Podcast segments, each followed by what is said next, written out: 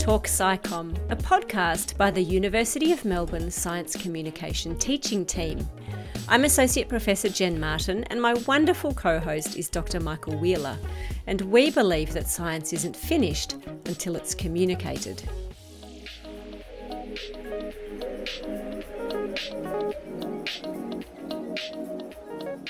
Hello, and welcome to another episode of Let's Talk SciComm. Last week, Michael and I had the huge pleasure of introducing you to renowned climate scientist Professor David Karoly. We had a really great chat with David all about his career journey, how he became a climate scientist, and how he actually went from being a climate change skeptic to changing his mind based on the data that he saw.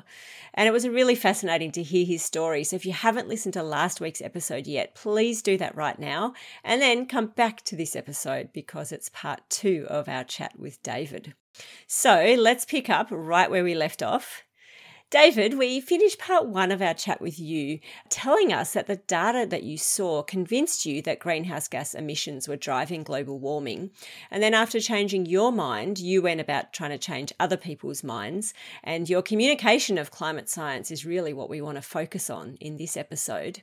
And one of the things that you've done so successfully is to bring climate change science into the political sphere. And as we talked about, you spent many years as a highly successful academic. And one one of the things that we get to enjoy as academics is freedom of speech. We're allowed to comment on politics.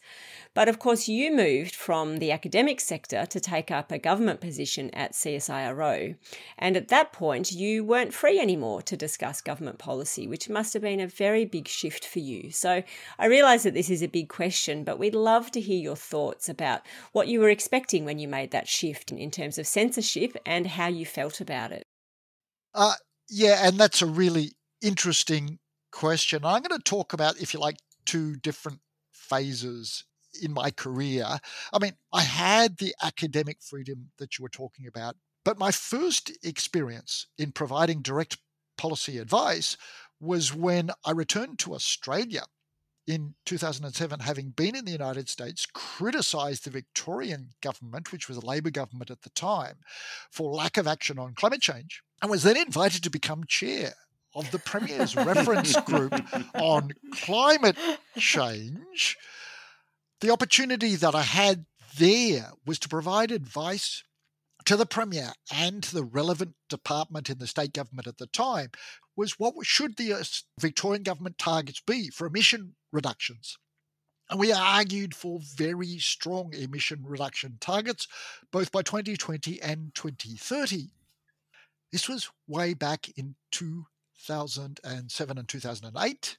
Remarkable thing is, now we are past 2020. The Victorian government reached those targets through policies on emission reductions. And that was a great success. But mm-hmm. it was mm. also a great opportunity for me to learn about how policy framing, policy setting can work, how using the science to provide evidence to support whatever recommendations we were making was critically important. And I learned that doing things within the government can actually be, or within government framework, can be really successful. But you asked, what happened when I moved to CSIRO? I mm. moved to CSIRO in 2018 with my eyes wide open. I read the public comment policy and the code of conduct in CSIRO. I knew what I was going to be allowed to do and not allowed to do. And I made sure that while I was employed in CSIRO over that four year period, I would do everything possible to communicate to state governments and the federal government all of the findings on climate change impacts and climate change solutions, as well as on climate change science from the IPCC assessments, as well as any other assessments that were being undertaken in the research centre that I was leading. I believe that was very, very successful. We had interactions with businesses, with local government, state government, federal government, with communities. I spent a lot of my time because in that position, I was basically funded to be the spokesperson for the research centre. Mm. And I was actively, but I just wasn't allowed to tell the government that their policy on climate change emissions reductions was completely inappropriate and was going to make the problem worse. I could say that private and I could say what Australia was doing wasn't consistent with what other countries were doing, but I wasn't able to criticize the government.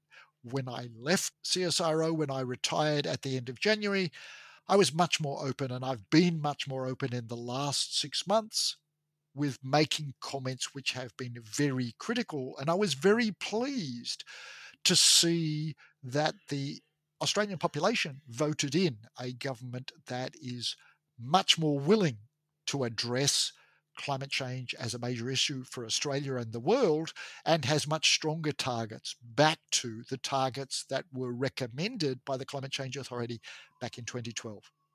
And if only we hadn't lost that decade in between of no mm. action. uh, look, you're absolutely right there. And unfortunately, it's even worse than that because the problem is associated with the cumulative emissions mm. of carbon dioxide. And it wasn't just 10 years of lost time in action. It was 10 years of continued emissions and growing yep. emissions from Australia and around the world. And that means 10 years of making the problem worse. And the only mm-hmm. way we can solve this is when we get to zero emissions and then suck out some of the extra carbon dioxide that's been added into the atmosphere. This is a ongoing problem that depends on the cumulative emissions from all countries and all individuals. The good news is every time we don't emit carbon dioxide, it's part of the solution, but we have to get to zero emissions. So, David, I want to shift gears a little bit and talk about climate change deniers. And I know the science has been conclusive for a long time, but debate and disagreement and many shades of those that are much scarier have run rife in the community. You've had some pretty high profile encounters with climate change deniers. And I think the most well known example is your interview with Alan Jones, which has actually been described not as an interview, but part interrogation, part harangue.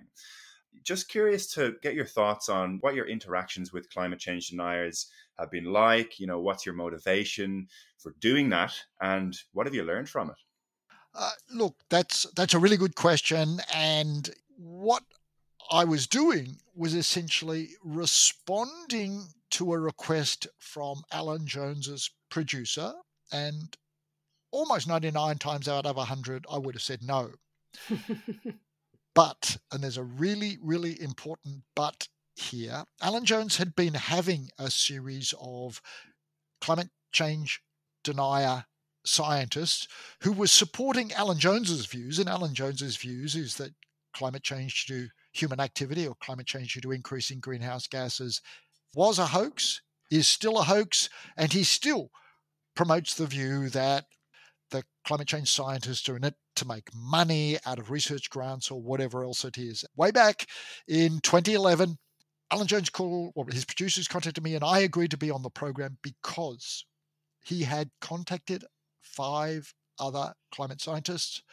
They all said they wouldn't go on the program. Hmm. And I knew that there was a complaint that had been made about Alan Jones's misinformation about climate change science, and that complaint would not gain any credit. Alan Jones's response was going to be, "Well, I tried to get climate change mm. scientists mm. on my program, and none of them would appear. Mm. So what can I do? You know, yeah. I've tried everything." And he would continue to have climate change deniers on his programs, and mm. only climate change deniers. When Alan Jones contacted me, I was advised not to do it by a media advisor. But then when I explained the reason that I was sort of stuck between a rock and a hard place, mm. I needed to get advice on, well, how would I best do it? The advice was whatever you do, you're not speaking to Alan Jones, you're speaking to his audience. Yep.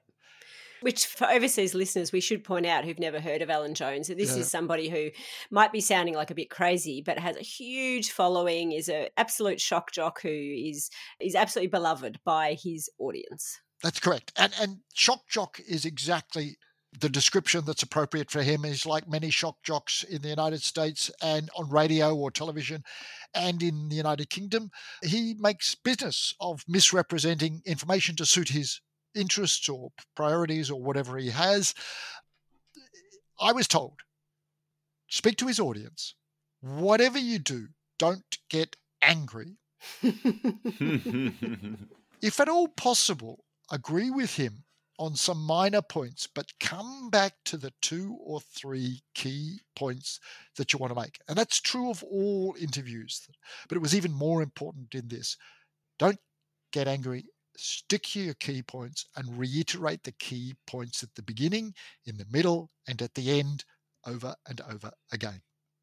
And it worked because, yes, Alan Jones had a go at me. Yes, I got tangled a little bit with some of the things that he threw at me. Bottom line was, at the end of it, he gave me, and yes, he interrupted me all the time. And it, yes, it was covered in Media Watch, a separate program about all the things that he did to me.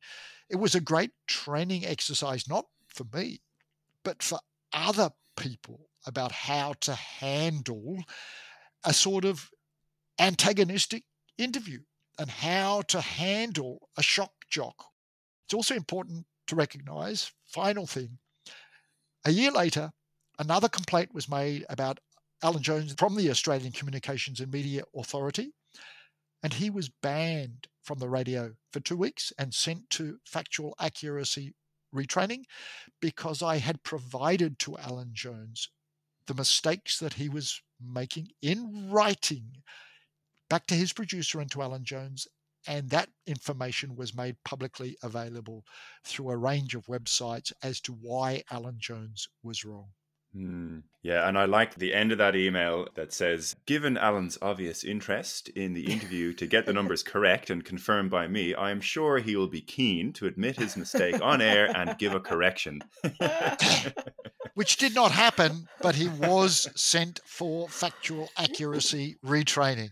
Yeah, uh, good outcome. Which is an incredible outcome, David. I mean, something to be incredibly proud of. But listening to you, it strikes me that, you know, we can laugh about it now, although it must have been really very confronting at the time. But, you know, we can laugh about this. But the scary fact is that the way you've gone about engaging with climate deniers and their audiences, you've not just ruffled feathers and raised the ire of someone like Alan Jones, but you've also received threats to your life. And I can't imagine how terrifying that was. I don't know. Are you able to tell us a little bit about what happened? and whether that experience made you rethink your commitment to sharing the climate change message so publicly. So that's a really important question. I think it also is is fine for me to share it more widely. Back in 2009 and 10, in fact, even well before the Alan Jones interview, there were groups in the Australian government and within the Australian population who were keen to see stronger action on climate change. And the Australian government was recommending the introduction of a carbon price system on the use or release of greenhouse gases from fossil fuels into the atmosphere, from industrial activity, and all sorts of things. And the fossil fuel companies thought that this was going to mean that they would lose their jobs. Mm-hmm they did not want David Karoly or others to say that there should be dramatic reductions in fossil fuel use in Australia. And in particular, they did not want the climate science to point out the errors in the arguments from climate change deniers. Mm. So whenever I was on radio or on television pointing out that what was needed was stronger action to reduce greenhouse gas emissions, I started to get threats. I started to get adverse comments. And in particular, when it got to you should die, Karoly, and much, much worse things than that. I posted the information to the University of Melbourne Security Office and I contacted the police, mm-hmm. who were within two days able to track down the address and location of the person who sent the death threats.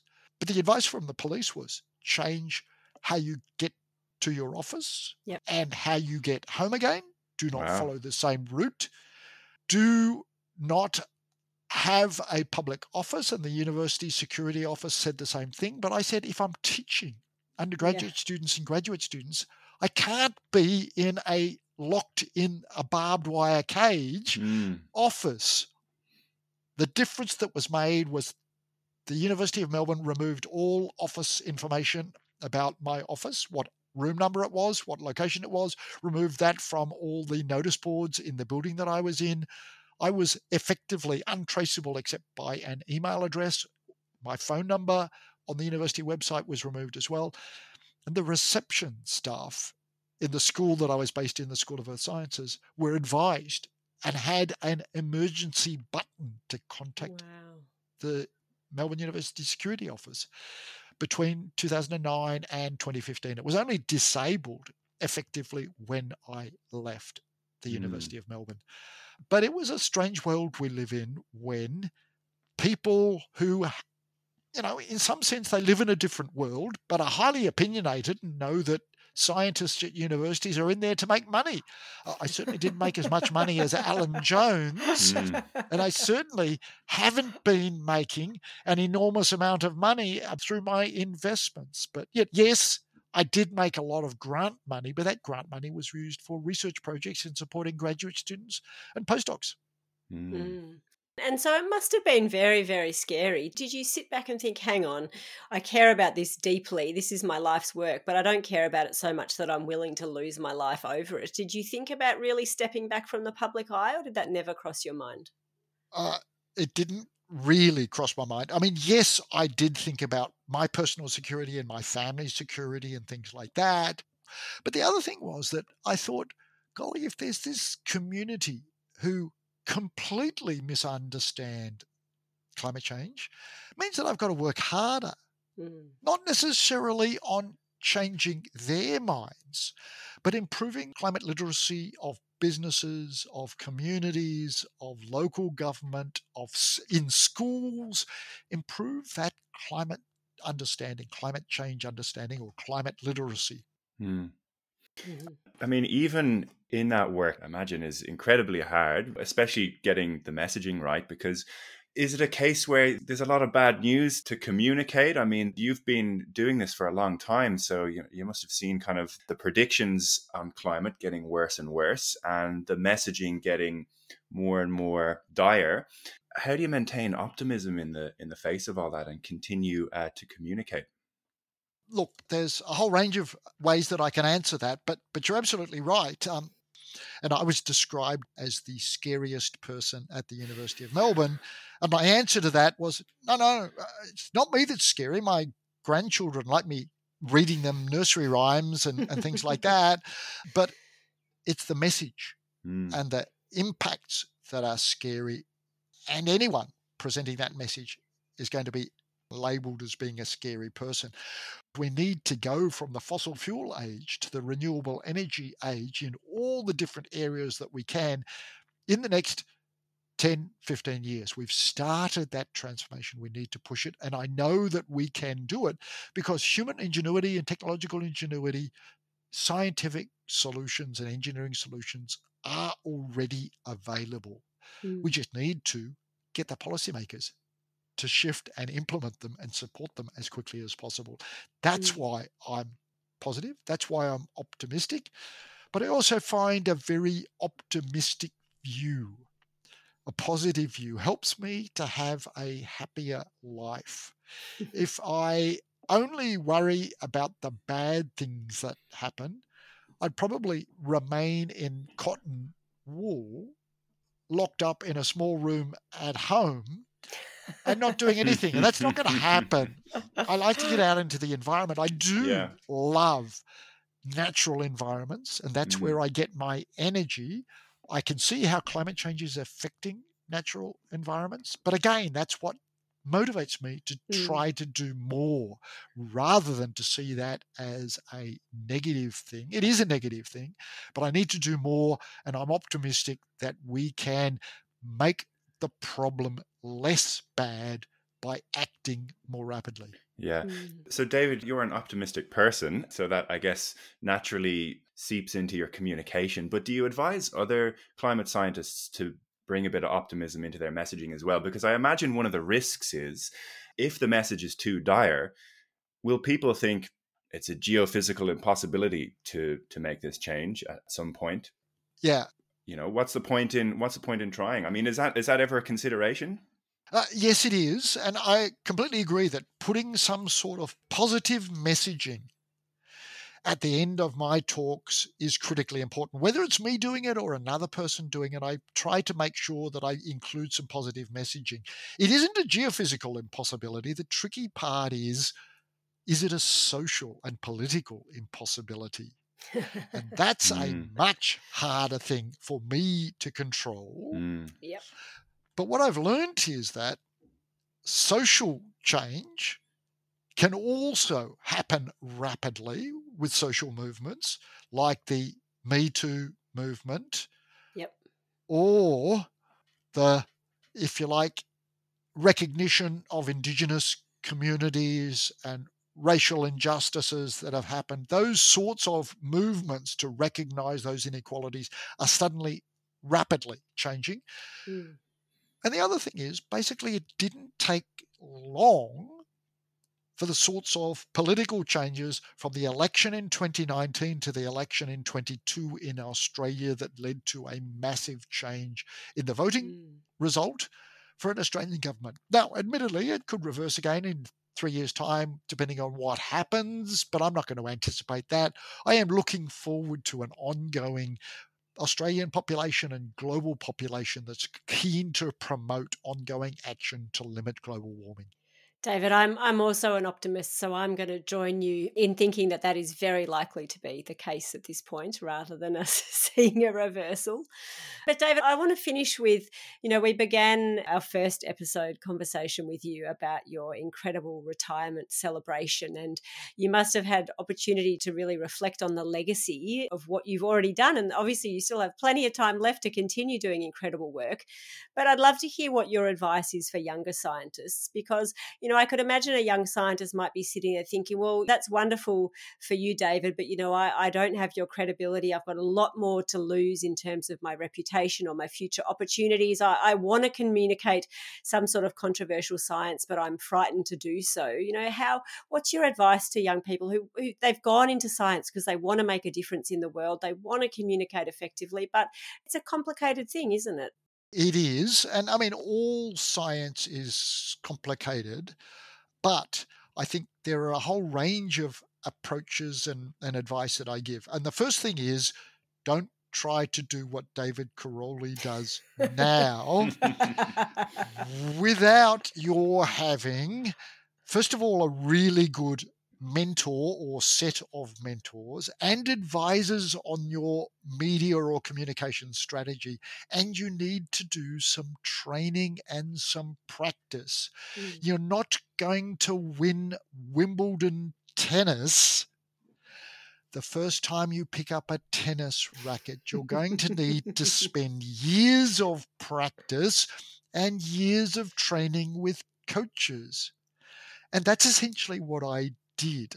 And effectively, what that did, together with the peer reviewed scientific journal papers, was to develop essentially armor plating mm. around my body and my brain mm-hmm. that allowed me to do the science so that the barbs and arrows from media or from climate change deniers were having no impact. And what I was also able to do was to talk to graduate students getting involved in community radio stations, which are always keen to have people talking about topics of interest, but frame it in a way that relates to the audience. That mm. doesn't mean you have to have funny cats or funny dogs in the stories. but there are many, many aspects of science that everyone does that can be related to everyday activities. Hmm. Hundred percent. Yeah, very important. David, you mentioned rapid transformations a while ago. Jen's laughing because she knows where I'm going with this. rapid transformations in in technology. We like to finish off our interviews with rapid fire questions, which are just some light-hearted questions. They might sound very sinister, but don't worry.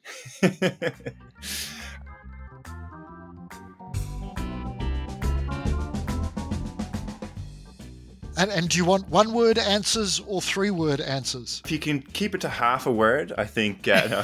okay. no, um, I'm only joking. you get a you get a sentence. You get a sentence. Yeah, a short one. So, first question, David: If you had to pick an alternative career to what you're doing now, what would it be? I find the thing that I do least well, but could be a new career, is in social sciences and, if you like, psychology. Mm. Oh, I, I, wish we had time to unpack that because I can absolutely understand where you're coming from, but I'll get in trouble with Michael if I ask you another question. So, moving right along, David, we would love to hear what your proudest professional moment has been. I think it's all the graduate students that I've trained and the careers and awards that they've received now mm. including someone you mentioned right at the beginning, Linden Ashcroft, who was one of my graduate students, has won an award from the Meteorological and Oceanographic Society for her public outreach and communication activities, and is a partner in the uh, science communication activities at the University of Melbourne. She yeah. is one of our absolutely beloved and and enormously valued colleagues. So here, here. Mm. Next question Twitter or Instagram, and why? Neither. I thought you were going to say that. why is that? I don't have the time to maintain an active Twitter program because it appears to need ongoing feeding of the monster. Mm. Yeah. That, that is true and, and fair enough. I think your your time is better spent elsewhere, David. That would be my take on that. But we do have a very important next question for you, and that is what is your favourite science related joke or movie or book? I'm gonna pick joke, book, and potential movie, and it's Michael Crichton's book, State of Fear which would make a fantastic movie, but I treat it as a joke because the book is all fiction. The bad guys are the climate scientists, and the good guys is the US Secret Service. I recommend it to anyone who wants a good laugh, and it could make a fantastic disaster movie type thing as well, but it is a real joke because he famously, you know, he famously died as a as a huge climate change skeptic, right? Oh, absolutely, so, and was was yeah. an expert witness mm. to the U.S. Senate Public Works and Environment Committee as a factual accuracy expert. They used his book. they used this book to wow. rebut mm. the IPCC reports because it has yeah. lots of footnotes to references. and he is a master storyteller even if we don't like the you know the story he he's an incredible storyteller so. All right so last question david and since we're a science communication podcast you've already given us some great advice on science communication but if you had to pick your very top tip for effective science communication what would it be? I rarely follow introduction uh, sorry uh, instructions so i'm going to give you two pieces of advice, and I've given them already. Stick to three at most key points in your science communication and think about the audience and aim at the audience. Stellar, advice. stellar advice, David. And we just can't thank you enough for the time that you've given us over these podcast episodes because your story is an incredible one. And the wealth of knowledge you've amassed, not only as a scientist, but as a science communicator, is really something to behold. So thank you for sharing all of your insights with us. I feel like we could do another five or 10 or 15 episodes with you, but we're very grateful for your time. And I just can't wait for everyone to listen. Thank you very much, Jen and Michael. It's been fun doing this and enough jokes and enough smiles from both of us. So, look, it's been great. Thank you. Oh, it's been a pleasure. Thanks so much, David.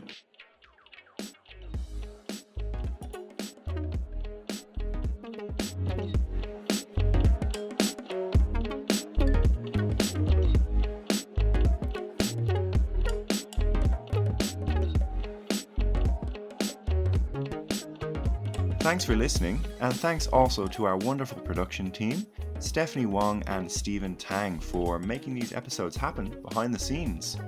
And thanks also to you, our listeners, for your support. If you are enjoying these episodes, you can help spread the word by telling a friend about Let's Talk SciComm or even sharing one of our episodes. But that's all for this week. We'll be back in your feed next Tuesday. See you then.